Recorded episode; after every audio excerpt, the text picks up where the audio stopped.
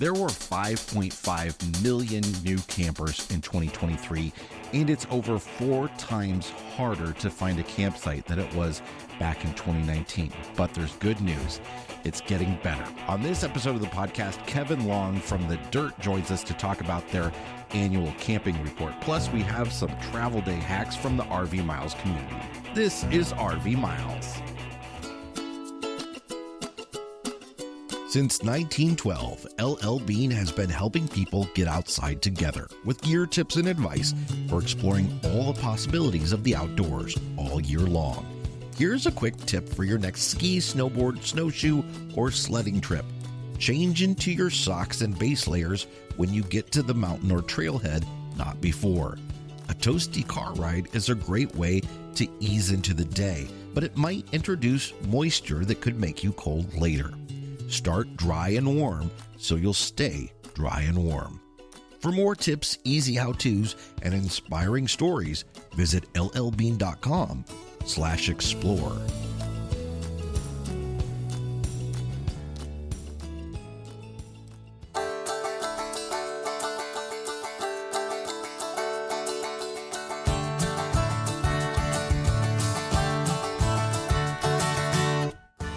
Welcome to episode number 308 of RV Miles. I'm Jason. And I'm Abby, and we are two RVers who, along with our three boys, have been crisscrossing North America on one epic road trip since 2016.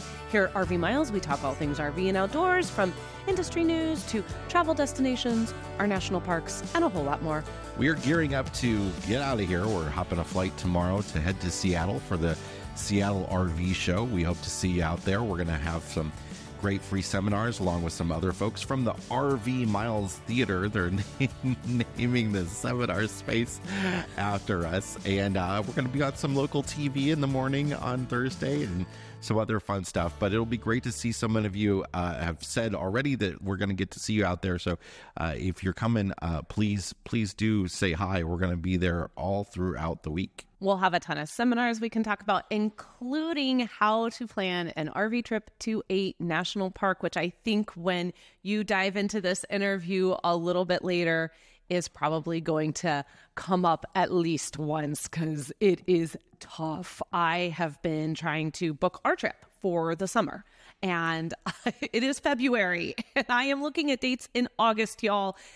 And my, I just, last night I had to close the computer. I had to walk away from it because I was like, I can't do this anymore. This is really wild that so much of this national park space that I want to get into along the southeast is booked, done, can't get into it. Yeah, already. we finally have sort of decided we're going to take the Ibex, um, which which for the, now the that'll I- probably change. the idea being that that will help us a little bit in finding sites because it's Mm-hmm. shorter and everything, and that we can do sort of short overnight boondocking. But it's also you know it's the summer in the south; it's going to be hot. So It's going to be so hot. And this wasn't, you know, as we've talked about, this wasn't necessarily the trip we thought we were taking this summer. But when a kid has a really great opportunity like Jack has with this film camp that he's going to, we just, we can't pass something like that up. So we are trying to get into space that is highly coveted because there's not a lot of like national park campgrounds out in this section of the southeast that we're going to. And the state parks themselves south carolina state parks north carolina state parks florida state parks they're very very popular. Even when it is august in florida it is still incredibly difficult to get a campground. So this is a new learning experience for us. This is what we talked about about as we transition from a life of full-time rving to a more deliberate and intentional RVing life because we only have so many weeks now that we can get out on the road. This is the first time, even through all and what you're going to talk about here in this interview, even through all of this and how busy it has been out there, we have always been able to just kind of go where the wind takes us. If this area of the country isn't working right now, well, you know what? We're going to go over here. Or we used to get off in the summer times, we'd get off the road, we'd spend time with family. Well, now we need to be on the road in the summertime. And so this is a really, after eight years of being RVers, this is a huge change for us, a huge learning experience. And I know it's particularly hard in the East, which is why we're experiencing a lot of this. Most of the people in the country live in the East, so that can be a challenge. So we're definitely seeing what a lot of you have gone through over the years. I would say that number that you gave of 5.5 million new RVers last year, my guess is 5.3 million of you live in the Northeast because then you're all camping in one well, there, area of the country. There's some crazy stat about how like uh, there's a line that sort of divides at like the plain states, like so basically through like Kansas City, and 80% of the humans in North America live on the eastern half of that line. I would believe that. Yeah, I would believe that just from what, you know, going out west and spending as much time as we have yeah. and how you, especially when you drive through something like Nevada. Yeah. And you just drive and drive and drive. And then all of a sudden it's like, whoa, I'm in Vegas. And then it's like you just drive and drive and drive. Yeah. Absolutely. I can see that being true. Yeah. Yeah. So we wanted to uh, help alleviate some of your travel day problems. We're going to kick off the show here with some travel day hacks from folks around the RV Miles community. Yeah. So we asked this over on Facebook. I know, yes, Facebook still exists. Facebook is still there. We're showing our age a little bit. but we asked this over on Facebook. We asked it not only on the Facebook page that we have, but we also asked it in the RV Miles Facebook group. So if you're not over there, you should come over and help answer some of these questions. There's 13.5, I think 13,500 people in the group at this point. So it's a really robust and fun group. But we asked, what are some of your road trip secrets? What are some of your road trip hacks like that you perhaps think others don't know about that you would want to impart? And we got a ton of answers. I think like maybe 50 or 60 in total. And so I went through and picked out a few that I thought would be fun to talk about here. And we're just going to go through really quickly. We'll start with ours because we let it off. And yours was the gas is usually cheaper if you can't see the station from the highway. Yeah. True fact. The caveat to that is that if it's not near the highway and you can see it, there's a huge possibility that that is not a big rig friendly station. Yeah, but if you uh, say you're you know camping in a campground and you're disconnecting your truck and you want to drive into one of these sites, or or if you've got a smaller motorhome or something like that, if you don't go to the fuel stations that are right there by the highway and maybe go a mile in you you can definitely often save 10% or so get the Gas Buddy app. I know people always say to me when I recommend the Gas Buddy app, Gas Buddy wasn't accurate when I looked last time. Gas Buddy is is entirely user dependent. So users submit the last fuel price they saw there. So it can change and you have to look at it and see when that price was submitted. But usually I found it's actually pretty accurate. Um, and I've been able to save a lot of money on fuel by just looking at an app and seeing, okay, the the one in town a little bit is cheaper or the one in the next town over is cheaper. Yeah and of course you have to weigh your time against that too. Is it yeah. worth my time to go five ten minutes off of the highway on a travel day to save a buck fifty two dollars? That's these are all things you have to weigh. But again like jay said if you're out and about and you've got the rv back at the campground just consider you know getting off that highway and checking out a gas station a little bit further in town, saving a little bit of money. All right, Jay says, and I completely agree with this, that road snack calories don't count after 55 miles per hour. Now, I would argue road snack calories don't count the minute you get into the vehicle on your travel yeah. day. There are no calories on a travel day. I think that was our problem traveling like three days a week over the course of a year. Maybe maybe we we weren't counting too many calories. Yeah, maybe that maybe that's why a lot of our clothes aren't fitting currently. but I do think on a travel day, you are allowed to be calorie free. If that's even something you care about, and if that's even something you're paying attention to, just know that on a travel day, you don't have to care about it. And you don't have to pay attention to it. Uh, James says that you can set specific departure times in Google Maps to get a better sense of the impact traffic will have on your trip. This is a really great tip, and there's a lot of other apps that'll do this for you as well. You can find out like the best time of day to leave.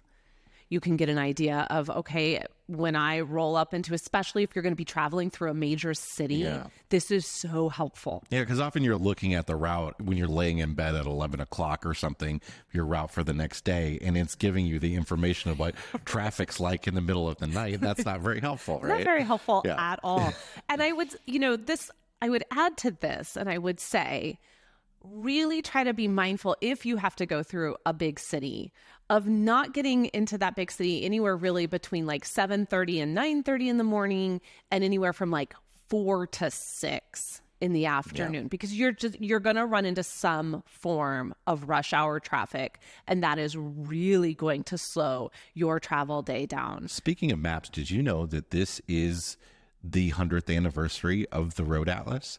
No. The, the Rand McNally put out the first Road Atlas 100 years ago this year in April. That would be a really cool piece of art to yeah. have. Oh, yeah. Like the very yeah. first yeah. road atlas. Well, I'm going to have to look into that. Okay, Kathleen says city parks with youth baseball complexes may have inexpensive hookups for a quick overnight stop. I love this tip. I think this is a really great one, especially if you find yourself traveling in the summer and perhaps something like a Walmart or a Harvest Host where you don't have any hookups is really not feasible for you if the temperatures throughout the night are going to stay incredibly high and very, very humid. We've talked a lot about this too from a city park perspective. I will always go back to the campground in Wisconsin. Yeah, well, that was actually at a, a, a baseball park as well. Yes. It was not a not a youth baseball park, but it was at a minor league baseball park. Yeah, that was a really great city park that we landed in. It was just right outside of Minneapolis, River Falls, Wisconsin. River Falls, Wisconsin. Really, really inexpensive too. So if you find yourself wanting to do something where you do need hookups, this is a really, really great tip. I liked this one a lot. Uh, Steve says Stop at the state's welcome stations and get a paper map. They also have up to date information on road conditions and local knowledge. I love the idea, too, of talking to someone who's a little bit local, but if you're going to find yourself in a state for a really, really long time, doing an extensive tour of, say, New Mexico or Colorado, grabbing that state's map yeah.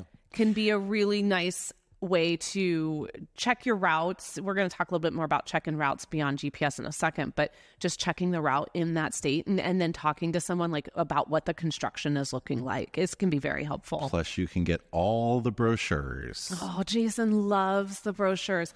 This man cannot walk into a space, be that a restaurant, a visitor center. If it is a if it is a touristy town and they have brochures. Yeah, I'm a sucker. Yeah, we had in the apartment, we had our like just sitting on our coffee table for the longest time. The most random brochures. I think it was just like one for a ski resort in New Mexico and I can't remember what the other one was, but you happened to like find them as we were traveling yeah. back to lower 48 and you were like, or no, we were coming back from California. Yeah. And you were like, oh, I got to have these brochures. Did yeah. you ever look at them? Yeah, the the one was for for Taos. I want to go there. The, it's supposed to be a very family friendly ski resort. Do you know what happened to those no, brochures? I think they probably got thrown away by they somebody. Probably, they might. But you know, I think that dates back to like my mom used to have me if we were going to go on a vacation somewhere she would have me write to or call. You could used to be able to write to or call mm-hmm. the state visitors bureaus, and then they would send you a packet of all kinds of information, including like the map and everything. Lots of free coupons. And yes, and so I would I would do that, and I loved poring through that stuff. And my grandparents, like if my grandparents went on vacation, they would always bring back brochures and maps. Like I remember the first time seeing uh, they brought the back maps of Disney World back, and oh, you know they went to Epcot shortly after it opened, and I got to see like one of the first Epcot maps, and I it was where are those? there I, my grandma has a bunch of stuff that I really hope didn't get thrown away. Oh, that's incredible. I really I, hope. We should do a little investigating yeah. on that. You know, you can still actually do what you talked yeah. about by going to a visitor bureau's website. they have these things called websites now. They it's a lot really easier. No, no, no. they will send you stuff though. You can still go if you. I like to have a physical yeah. item in front of me. It's. I love to have a book in front of me. I I tend to read books more when I'm holding the book than I do when they're on my Kindle. To be honest, and you can still go to these websites and you can still put in your address and they will send you their visitors like their booklet and you can pore through it and plan your trip. I think yeah. it's lovely. And a lot of a lot of states have a camping guide now too that has a, a list of all the campgrounds in the state, which is helpful. Yeah, I just I think that's really lovely, and it, it, it to me it like it gets a sense of excitement when you're holding that thing and you're like, this is where I'm going, and I I just I really do love uh, a good paper item. Um, Stephanie says, don't overplan. Now this is a tip that we've talked about a thousand times. So I really loved that Stephanie brought this up. And I feel like it's something we will say until the end of this podcast. Don't over plan. Pick two or three must do things and enjoy the journey between those must do items. You miss so many things when you are in a hurry to do too much. The journey is just as important as the destination. Your travel days can be filled with just as many adventures as the destination that you're trying to get to. So I really love that Stephanie is reminding people to slow down. Plus, it always takes longer than you think it's going to take. Well, okay, here we go. Speaking of that, Keith said, for drive days over two hours, take Google's time estimate and add an extra 30 to 50% to estimate your arrival time. This allows for gas and lunch stops and slower driving. Perhaps it's not a secret to experienced travelers, but newbies might underestimate trip durations. We tend to add 15 minutes per every hour, and that's yeah. that really probably isn't enough. That no. really just gets us like an idea of what it should be, but that does, that's not really allowing us a little bit of freedom to stop and and enjoy like scenic overlooks and stuff. Well, my goodness. So my parents are 389 miles from where we are now. Mm-hmm. And when we travel just in the truck or just in the Tesla, we are not pulling an RV. We are doing 70 to 75 miles an hour depending on who is driving. We still we, we still need about 8 hours to get there. And even though Google is telling us five hours and 45 minutes and you yeah. will be there, it is eight hours. Kids add a lot of time. Yeah, the, the, more people you have, the more people are going to have to go to the bathroom. But frankly, I can't put that on the kids, though. Yeah. The, the bathroom thing is 100% me. Well, I will be like, to an hey. extent, like, it would be great if uh, you being the most frequent bathroom user, it would be great if everybody went when right. you go. But sometimes it's like, we just stopped it. Now somebody else needs to go. Yeah, that's happened a lot too. Even though you're saying, I really think you should go now. We yeah. stopped, and of course, at some sometimes we're just like, get out. And five, going to the bathroom. Uh, six hours is is not really enough time with a family of five to to skip a meal. So we're gonna stop no. for a meal. There's all well, that sort of stuff. Especially because we have a no eating policy in Tessie, so yeah. there's no eating in the Tesla. Yeah. There is all the eating you want in the truck. Like the truck is free game. Yeah, you can just eat. You still gotta stop for it though. So it's you, you might too. as well stretch your legs and everything. You might right? as well getting out, walking around. That's really really important. Okay, Tina says people are always looking for the best app to find potential boondocking spots. However, a good starting point is Google Maps and search dispersed camping in the area you are interested in. It'll pull up BLM camping spots, forestry spots, county or city parks, fairgrounds, etc. Then you can research them more closely from there. I have never tried, tried this no. before, mm-hmm. and I'm going to put this this tip to action actually because I have about uh, five days that I still need to figure out for our trip. And so we would like to try and do a little boondocking. I that the kids don't know this yet. They're not going to be happy to hear this because it is going to be but July. It's going to be hot. And it's hard to find boondocking in in the east. So I yeah, we'll, it may we'll not. See. It may not work out at yeah. all. I mean, there's plenty of Harvest Host locations. Or we I've might, already, yeah. We might find no hookup campgrounds or something like that. Oh, there's yeah plenty of no hookup campgrounds. Yeah. If we like, I would really like to go to Cape Hatteras, and there are plenty of available dry camping spots there. I just haven't really been able to commit to that and think, do I want to ask everyone for three days? I was looking at sort of what's the average temperature at the end of July and into August. And the average temperature for that area is about 90 degrees. Yeah, it's doable. They can get in the ocean if they're hot. Oh boy. Oh boy. You get to tell them that then. All right. Kat says, talk to the locals. Seriously. At the gas station or grocery store or whatever, ask them what they would take guests to go see or do. Where would they eat? Is there something special about their town that people may not know? It's just such a great way to find cool stuff. I completely agree. If you are ever able to talk to a local on your travels and ask them their opinion on something, they're going to be very happy to share it with you. And that's really when you're going to find some hidden gems. And finally, Joanne says, We all depend on GPS or Google Maps, but I still carry a paper road atlas. There it is. It comes back around. It lets me see the big picture, whole length of trip, and is a really good reality check when the GPS tries to route you through large cities instead of around them. And we particularly recommend the Motor Carriers Atlas, which yes. is made for truck drivers, and it tells them the the truck safe routes. Now, there are some routes that are going to be safe for you that that aren't necessarily for them um, because they have to stick to routes they're allowed on. Sometimes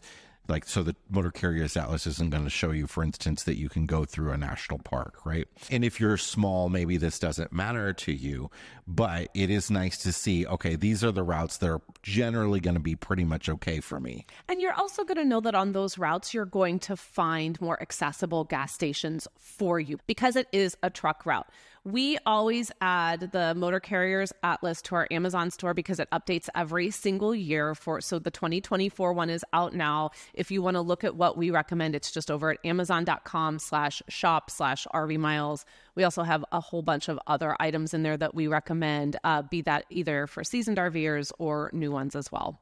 All right, so much more to get to on this show. We're going to take a break, but when we come back, we're going to talk to Kevin Long the CEO of The Dyrt, who's going to share with us some of the highlights of their most recent annual camping report. We'll be right back. We'll be right back. Chances are you've seen them on the road. That's because Blue Ox designs and manufactures the best towing products in the industry. Just look around, you'll find them on highways and campgrounds and anywhere you find people traveling in the great outdoors. Award winning tow bars, base plates, and brakes, a full line of weight distributing hitches, adjustable ball mounts, and a new line of fifth wheel hitches. With Blue Ox, towing doesn't have to be a drag. To learn more about how Blue Ox can make your travel adventures even more stress free, visit blueox.com. This episode is sponsored by the Parkwolf app. Ever found yourself in the heart of a national park surrounded by beauty, but unsure where to go or what to see? That's where Parkwolf comes in. Parkwolf is the ultimate app for exploring national parks. As you drive, the GPS shows you what's coming up on the road, and an audio guide will fill you in on what's there so you can decide if it's worth a stop for you or not. Gas running low, looking for a bite to eat or a bathroom break? Parkwolf's got you covered. It keeps track of the nearest gas station, restrooms, food, and pullover areas. And the best part, it works without an internet connection. And if you're a wildlife enthusiast, you'll love Parkwolf's wildlife maps and sighting notifications. So before you set off on your next national park adventure, download the Parkwolf app for your iPhone from the App Store. It's your ultimate guide to national parks. So we all know that camping has been a little bit harder over the last few years, at least in terms of finding a campsite because camping has become a lot more popular. And the folks over at The Dyrt have been tracking that over the last several years through their annual camping report. The 2024 version just came out, and we're lucky enough to have Kevin Long, the CEO of The Dyrt, on the show today to chat about it. Kevin, welcome. Hi, thanks for having me, Jason. Let's begin here right at the sort of, I think, what the headline of this report is. It was four times harder to book a campsite in 2023 than it was back in 2019, pre pandemic, back in the good old days before everything blew. It wasn't just camping that blew up, all sort of outdoor recreation has really become very popular. But there's some good news in this report that perhaps things might be getting a mm-hmm. little bit better. Yeah, it's actually it's not as hard, Jason, to book a campground, which is really good news. The bad news is it's still hard and it's competitive and you got to get out there and get your reservations in advance and be really smart about when you're looking for a campground. Half of the camping properties that answered in the Dyrt survey said that they have expanded their properties in the last year and you're seeing this particularly in the private space. The private RV parks are starting to add more locations and more sites within their properties, which is good. The other thing that is starting to happen, and this is really big on the Dyrt, uh, one of our biggest pro features on the Dyrt is our free camping collection, which is over 5,000 all drive in accessible free camping spots. And that free camping, we've seen a big uptick in that as well. And I think a lot of that has to do with just Technology is getting better, accessibility is getting better. We all pay taxes for this government land. Let's go use it and uh, create some lifetime experiences. So we're seeing free camping on the rise as well. Yeah, I think I think a lot of folks are at least willing more now to go out for a day of free camping, even if they're on a longer trip. Right? That even if it's just a, a, a quick overnight somewhere, instead of having to stop at a full hookup place every time. And and a lot of the rigs are helping out with that. We've got we've got more folks with solar and lithium batteries. There's probably some extent too of the difficulty in finding campsites pushing people to find some some other options out there. Yeah, there's just so many options. I mean, just on the Dyrt alone, we have over 70,000 locations. We have the biggest collection of locations for camping in the US, along with the 12 million reviews. So being able to just sometimes you got to take a little bit extra effort look into some of these tools that are out there for you and leverage other campers to get that advice. You do mention in the report that the technology is one of the ways that people are finding camping a, a little bit easier, partially through the Dyrt. But I think we can finally maybe say that the days of calling a campground to book a reservation are nearly over. There's still a few folks out there You'd be surprised. You'd be surprised. What we've seen at the Dyrt is a lot of these campgrounds have like a five or a 10 year cycle where they'll then build up a campground, sell it to a next owner, or build up a campground and it goes to the next generation in their family. And what's interesting with that, kind of like anything, technology is following with that, right? And so new owners are coming online to these campgrounds. They're getting savvy about like, hey, our place is full let's have more sites. Hey, we now have more sites. How do we fill them? Let's go get better technology and let's go get listed on all of the different apps out there for camping and all the different sites for camping so we get more eyeballs to be able to come in. And then on the flip side of that, you just have consumers who are so much more savvy. You know, in the year 2024, it's not just young people doing using technology, right? It's every single age bracket, and especially when you're in a big, sophisticated RV, uh, your tech savviness jumps up pretty quick because it has to. Those are not yeah. simple little cars that you're just turning on and turning off and zipping around in. And that, what we've seen also at the Dyrt, translates right over to people using smarter technology and, and, smarter apps like the Dyrt to find camping. So, some of the challenges that people have, uh, obviously, finding a campsite that uh, at a campground that is not full. You you mentioned in the report that even first come first serve campgrounds is twice as hard to find a first come first serve campground that isn't full. Campers are arriving at them and and, and seeing them full. But that free camping thing, let's go back to that a second because that number is huge. So you mentioned that it that you're seeing a big increase in the amount of free camping happening out there. But two thirds of campers camped for free at least once in 2023. And that's an yep. increase from one third in 2019. So there's a couple things that play with that. One is look at the rise of these vehicles. You now have more people in these more sophisticated vehicles. What do you have in a vehicle? You have a bathroom, you have a shower, you have a refrigerator. It is a lot easier to go do free camping. The other thing that we're seeing at the Dyrt is remember that free camping can also mean I'm zipping across the country and I'm staying at free and doing overnight parking, free overnight yeah. parking. Are you talking about like staying in Walmarts or Home Depots or Cracker Barrels? And that is also becoming a big thing. The average camper doesn't just go to the, the same state park they've gone to every year. They don't go to the same RV spot every year and that's all they do. What we're seeing is campers are becoming more adventurous and they're going from state parks to private glamping spots to free overnight parking. Oh, and by the way, when they're on that road trip, they're staying overnight one night in a Walmart, right? To make yeah. that accessibility and getting there quicker. So seeing that jump every year, you're right. I mean, it's like if you look at 2019, we had 35% of campers responding that they have done some free camping. And that number is now up to 65%, right? You're talking about two wow. thirds of campers have stayed for free at least once in 2023. It's a really big jump.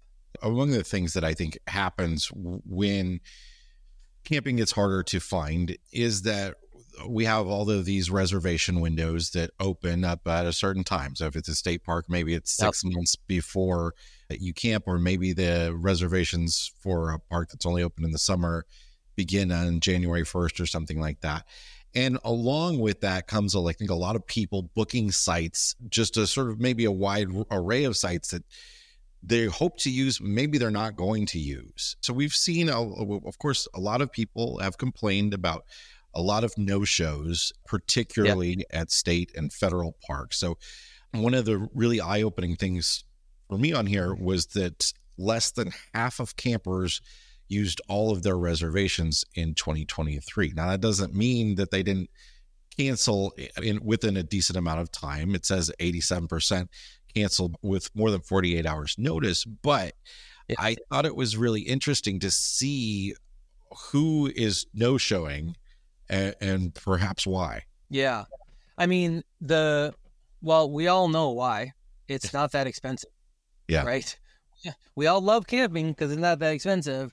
And there's that issue with reservations. It's not that expensive. I mean, how often have you just decided, like, eh, I'm not going to go to that $170 hotel that I reserved and just skip it, right? Yeah. You're going to call them up and you're going to beg them for that money back. That's just very different in camping. It's great that we're making camping accessible to a wide range of people with different economic levels. We want to be doing that, right? That's the point of it. It does have a little bit of a double edged sword, though, of people not canceling the reservations.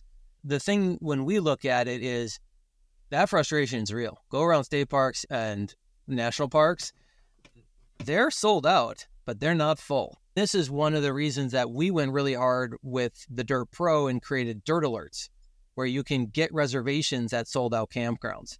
You say, I want to camp at this campground on these dates, and you could either A, sit at home and push refresh on the government website with those dates, right? Every minute for weeks or you could put in a Dyrt alert and yeah. our system will keep a watch on it. And as soon as someone cancels one of those sold out reservations, we send you a Dyrt alert. Hey, that campground you wanted on that spot just opened up. Go grab it. That has been extremely popular at the Dyrt. There's, I think, two levels to it. One, go put a bunch of campgrounds in months in advance, see what opens up, grab something. Or two, you got to kind of be willing to wait until right before, right, and get it because that's as you said that's when a lot of the cancellations actually end up happening is week of. So you already mentioned that one of the one of the reasons things are getting a little bit better is that campgrounds are adding sites and half of camping properties who hosted campers in 2023 have added new sites which is fantastic. Obviously that growth is going to lag behind the boom in camping. So I think over the next few years, we're probably going to still see even a lot more sites. But beyond that, it's not just about more sites, it's about when these campgrounds are open. Talk about how yeah. campgrounds have expanded their seasons.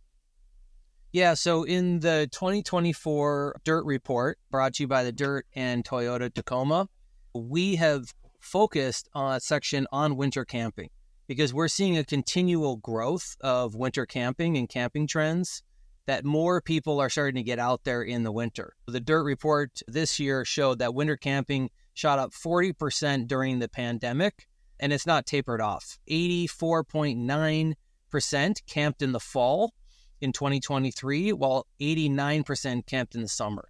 So you're starting to see some movement in the different seasons but the biggest one that came out of it is that one third of campers now camp during the winter months. And with private campgrounds, you're also starting to see private campgrounds. And part of this is the new generation, next generation of private campground owners who are coming on and taking it over are saying there's demand for us to stay open longer. And they're starting to shorten those shoulder seasons when they're closed. Mm-hmm. So, commercial campgrounds in particular are obviously getting a lot more expensive than they used to be. The state right. parks are also getting more expensive, but it may be lagging a bit and cheap to skip out on that reservation. But commercial campgrounds are getting expensive, right? They're getting more expensive. It is true. If you want to feel better about that, go plan a trip uh, over to Europe and get your airline tickets and get your flights and get your meals and you still feel a lot better. Camping is still incredibly more affordable than almost any other vacation out there, and it'll continue to be so. The other thing that I found, I was actually just talking to a, a Dyrt Pro user last week, and and they, they did a, a couple that did a one year trip around the U.S. And I asked him, how much was it? how much did it cost you? And and he said they weren't going super budget or anything like that, but they ended up doing it for 2800 a month what ended up being their whole average 2800 a month and one thing he said to me he goes you know one thing we kind of avoided is we sort of avoided any of the like 150 a night campgrounds and we would just spend a little bit extra time and when you have time and flexibility he's like we found plenty of like awesome campgrounds for 40 bucks a night that work just fine 40 50 bucks a night so there is still that availability even in the big rvs to find campgrounds that aren't going to totally break the bank. Yeah, that's a, an excellent use for something like the Dyrt where you can filter out based on what you're willing to pay and you can let what is available out there guide where you might travel to, right? Exactly. And another thing to think about is cost average it, right? So, hey, maybe on your way out to the beach, you want to stay at that really nice site. You can't quite afford the $100 a night scenario. Maybe you do three days of free camping and then three days of the hookups at the expensive place. Altogether, it ended up costing you 75 bucks a night on average. So cost averaging by leveraging some free camping is a is a really good way to stretch those dollars uh, this year when camping.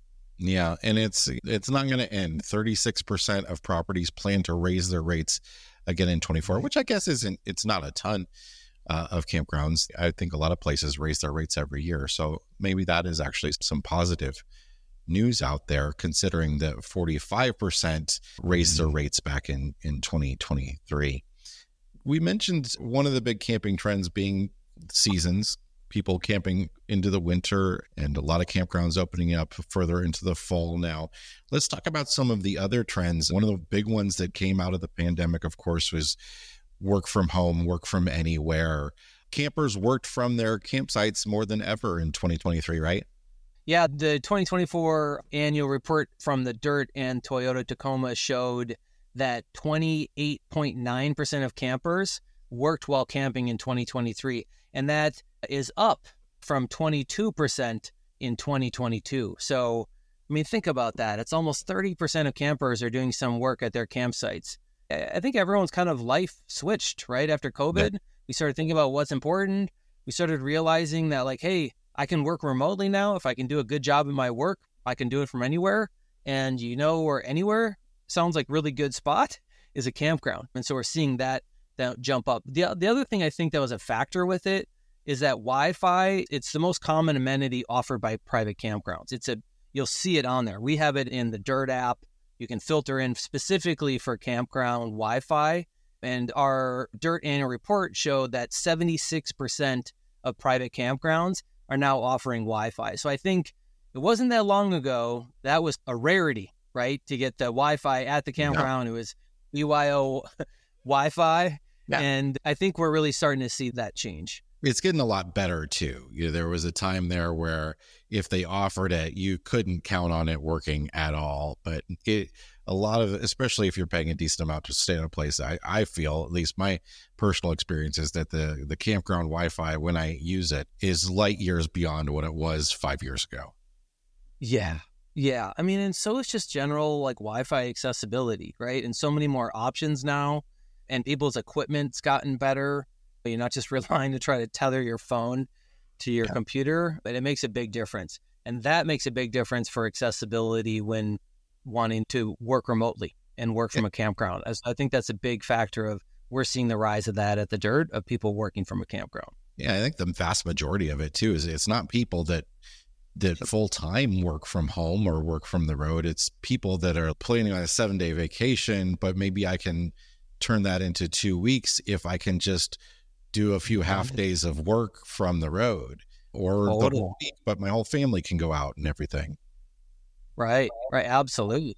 So this is an RV podcast, and RVing obviously has absolutely exploded in the last few years. It is not the only area of camping that has exploded. Certainly, all different types of camping has increased dramatically, but RV RV market share is up ten percent in 2023. Yeah. Yeah, it's made a big jump. The stats from the annual camping report from the Dyrt showed that the portion of campers who list RV or trailer as their primary source of camping climbed 10.9% in 2023. And I think some of that might be if we go deeper into the stats, you can see that 21.8% of campers tried an RV or a trailer camping for the first time in 2023. I'd actually credit some of that to Outdoorsy and RV Share and, and a number of the other rental companies that have made it really easy to rent a vehicle and to try it before you buy it. It's a nice way to use it.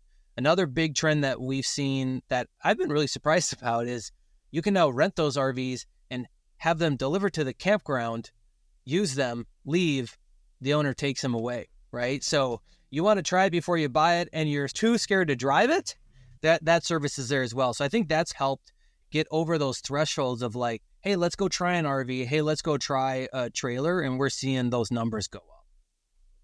So one of the interesting things to me over the last few years too has been the the change in the makeup of who is camping. It used to be very much thought of in in the RV front as, as something for retirees. I think obviously among tent campers, it's always been quite a bit broader than that. But let's talk about who is camping. Campers are increasingly diverse, right? Yeah. It's increasingly diverse, and some of the economics are moving around a little bit. We see that the biggest economic household income group of campers, 35%, are campers with a household income of somewhere between 50,000 and 100,000. But we're seeing the second biggest group, 32%, being campers between 100,000 and 250,000. And that's an interesting jump that we've seen over the years. We're also seeing, you know, uh, increasing diversity in the from the BIPOC community and the LGBT community. We're showing over the last two years over 20 million people camp for the first time ever, right? Uh, since 2021, and I think it was just five million last year. And so people are getting out there for that first time, right? And some of that I think has to do also with the the growth of the uh, glamping side of things, where you don't even necessarily have to have a vehicle or equipment to try it for the first time. It makes it easier to kind of jumpstart things. But we're definitely seeing increase of the bike BIPOC campers are 50% more likely um, to choose overlanding as their primary camping type. So that's been an interesting jump as well. But we're seeing 9.4% of BIPOC respondents camp for the first time in 2023. That's nearly double the rate of respondents overall. So we're interested in, in that stat. Yeah, that group of new campers seems to, over the last couple years, match the population makeup more than it had in the past. If if my memory serves me right, yeah. Yeah, it is. It is. A, it's an interesting group of that is continuing to grow. There is so much in this report that we cannot get to this whole thing in a podcast episode, but I'm going to put the, a, a link to it in the description for this episode so people can read through everything that, that is in here, particularly the last bit of it is a, a spotlight on West Coast camping, which I found really interesting, especially since I spent all of last year camping on the West Coast and there's some things happening in that area that are particularly interesting. But the Dyrt's 2024 camping report, uh, it's available now. Again, I'll share it. It's sponsored by Toyota Tacoma. And Kevin, give us a sort of a quick overview of the Dyrt and what people can use it for uh, and uh, where to find it. Yeah, the, the Dyrt is the number one ranked app in iOS and Google Play app stores. Go to those stores. You can either search the Dyrt or search camping. We're number one. The reason we're number one is we have the biggest database of locations, over 70,000 locations in the US. And along with that, we have the most user submitted pictures, videos, and reviews of camping, over 12 million user submitted reviews. So if you do not have the Dyrt app on your phone and you call yourself a camper, go grab it and download it today and you'll love it. Well, Kevin Long, CEO of The Dyrt, thank you so much for joining us. Thanks so much, Jason. Appreciate it. RV Miles is sponsored by eTrailer. Did you know that eTrailer.com is focused on putting actual hands on the products they sell? That allows representatives to see, touch, and know exactly what it's like to use the product, providing you with quality service and recommendations based on personal experiences. If you're looking for a one stop shop, eTrailer.com has you covered with a variety of RV items, including towing options, interior accessories, replacement parts, storage, and more. Visit eTrailer.com slash RV miles and receive free shipping on orders over $99. That's etrailer.com slash RV miles.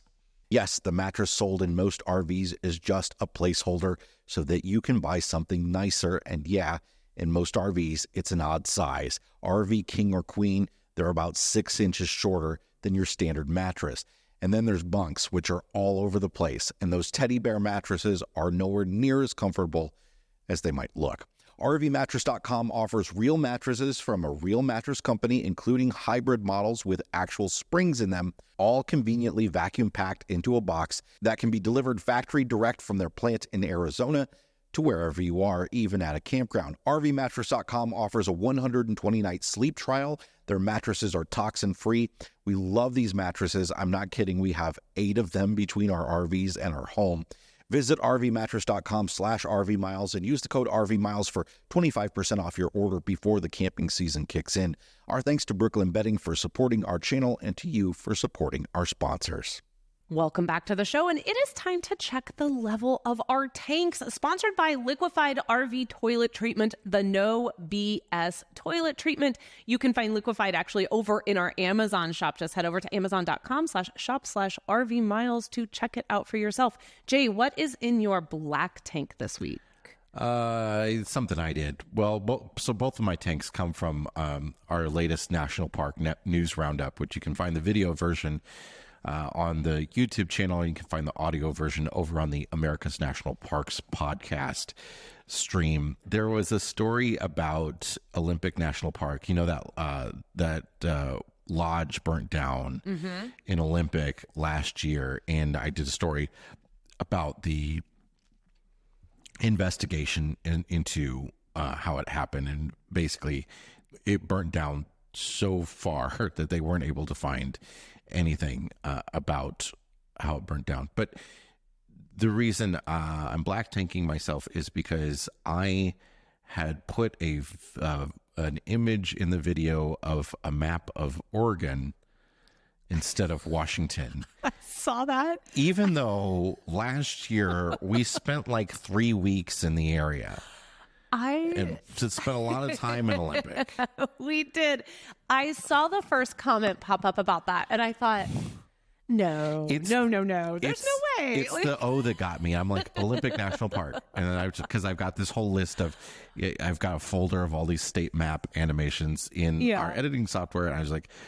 Olympic, Oregon, because the O's, and I just uh-huh. grabbed it, grabbed it. Well, you know, if you need an example that people are just human and everybody makes a mistake, there it is. And that's okay. It's it's okay. The information is still the same. What i loved is the person who was like because you used Oregon, oh I just don't know if I can trust you anymore. I, can't, I, I can't subscribe because I can't trust you. And I, I thought to myself, the best way you can decide whether or not this information is still accurate is to go over to Olympics website and read the press release for yourself and, and find out if they're still in Washington. Maybe they moved. I don't.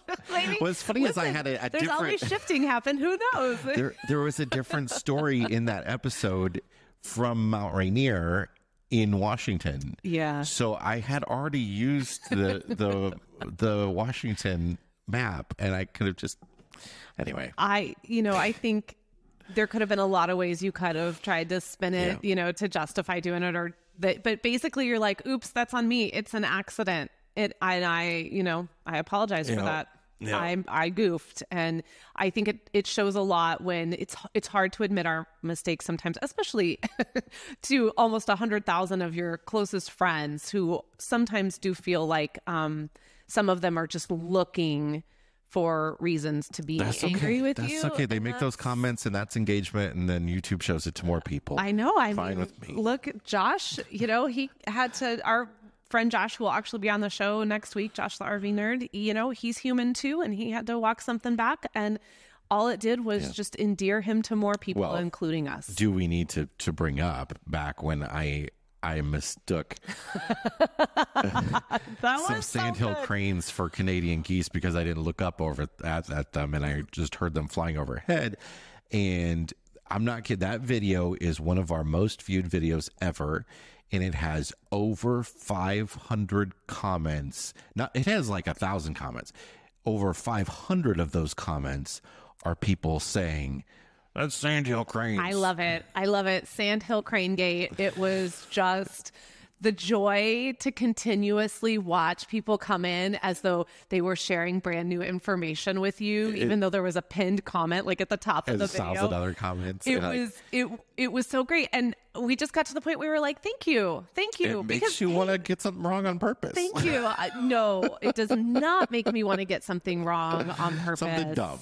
Uh, sure, but I would prefer if people are engaging yeah. with our content because they want to engage in it in a positive way and, and not because they just want to point out flaws yeah. uh, that we all have because we're all human. All right, what is in your fresh tank this uh, week? My fresh tank is also stories from that that video. Uh, there are two different stories about fossils in national parks. One about uh, grasshopper eggs and pods found in John Day fossil beds. First time on Earth that a fossilized uh, grasshopper egg pod has been found. Oh, that's cool. And and then two new species of prehistoric sharks found in Mammoth Cave. And I just think it is so cool that our national parks are still these sort of living laboratories. We think of these as places we preserve, which they are, of course, but then we're also finding things and learning things about the world in our national parks that we didn't know. And I, I just think that's a, a really wonderful thing.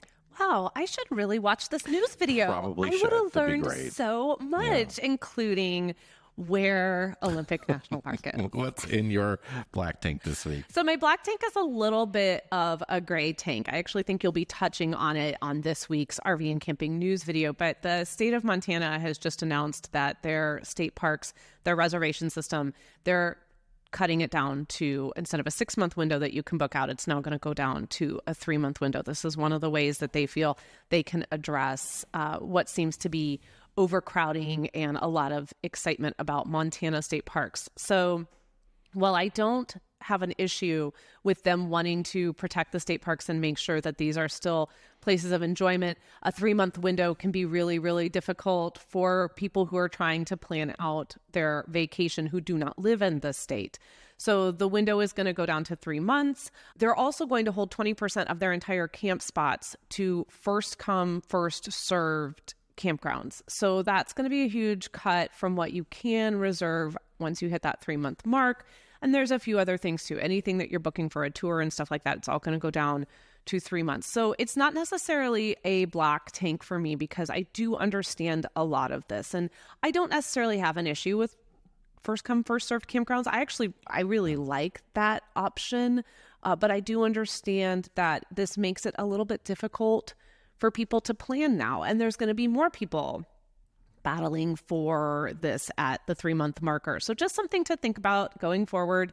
Uh, these will probably be changes that a lot of other state parks start to make. We're seeing every year more and more state parks kind of try to really hammer down on what's happening there. And I think this is another way to try and ward off the no shows or the last minute well, cancellation. I, I think the biggest thing from it from me was that they are reducing the um, number of days you can stay in a park too. Oh yes, from I've, 14 down to 7. I'm so glad you brought that up because yeah. I completely forgot that as well. So that to me is the probably the black tank part yeah. of all of this. This yeah. is why it is that the fact that now you can only stay for 7 days. Gosh, you can barely settle in. Yeah. Before you got to go the problem with that stuff too is like people just find ways around it too. To, you know, they'll book under one name for seven days and another for seven days, and they got to find ways to to stop that from happening so that we can all sort of follow the same rules. Yep. What's in your fresh tank this week? So my fresh tank is some news that my mother-in-law just sent over to us, just sent to our group text, and that is that the city of Rock Island, where the Mile Zero studio is located, is considering strongly considering putting in 200 RV spots near the marina which yeah. is it's just really really exciting because we've talked a lot about this that we really want to be able to bring the homecoming event actually here at some point over the next oh, several years. so cool. Sunset Marina, it, it's right on the Mississippi. Of course, it's Marina, uh, and it, it's a really beautiful spot. You can see bald eagles there in the winter. And it, it's really easy access to where we're at at the studio here in our house and stuff. Uh, I, and of course, I, they already have some resources there because it's a, a marina so they yeah. have staff on site and they you know deal with rentals and all that sort of stuff already in a convenience store and things like that so i think it, it is a really no-brainer great idea to bring in some life over in that area yeah i'm really excited i hope that this isn't just uh like smoke up my nose and well, not we, really we don't does. often see lately it uh, we haven't seen a lot of growth in the state and county yeah. uh, and local park sector. You know, the, there are some, especially here in Illinois, yeah. we've not, there's been no real shift at all to improve the state parks that are here or to add to them. So this is great to to see at least on the local city level that 200 RV spots that would just be fantastic. Very excited about that. That's it for this week's episode of the RV Miles podcast. Yes, it is. And hey, we are going to be over talking a little bit more today on Detour. That's the podcast we do after this podcast for mile marker members. If you would like to come and listen to Jason talk solo on Detour today. He has to fly solo because I have to fly out of here. I have got to get home. I have got to get a kid to a voice lesson, and I have a whole lot to do before we fly out to Seattle tomorrow. If you would like to become a Mile Marker member, just head over to rvmiles.com slash mile markers. It's $7 a month or $70 for a year. That's going to get you two months for free. And of course, we're in Seattle this weekend. We really hope we get to see you there. If you are in the Pacific Northwest and can make the drive, we'll be there Thursday through Sunday for the show. We would love to say hi. All right, everyone, continue to stay warm, stay healthy, and keep logging those RV miles. Bye, everybody. Bye.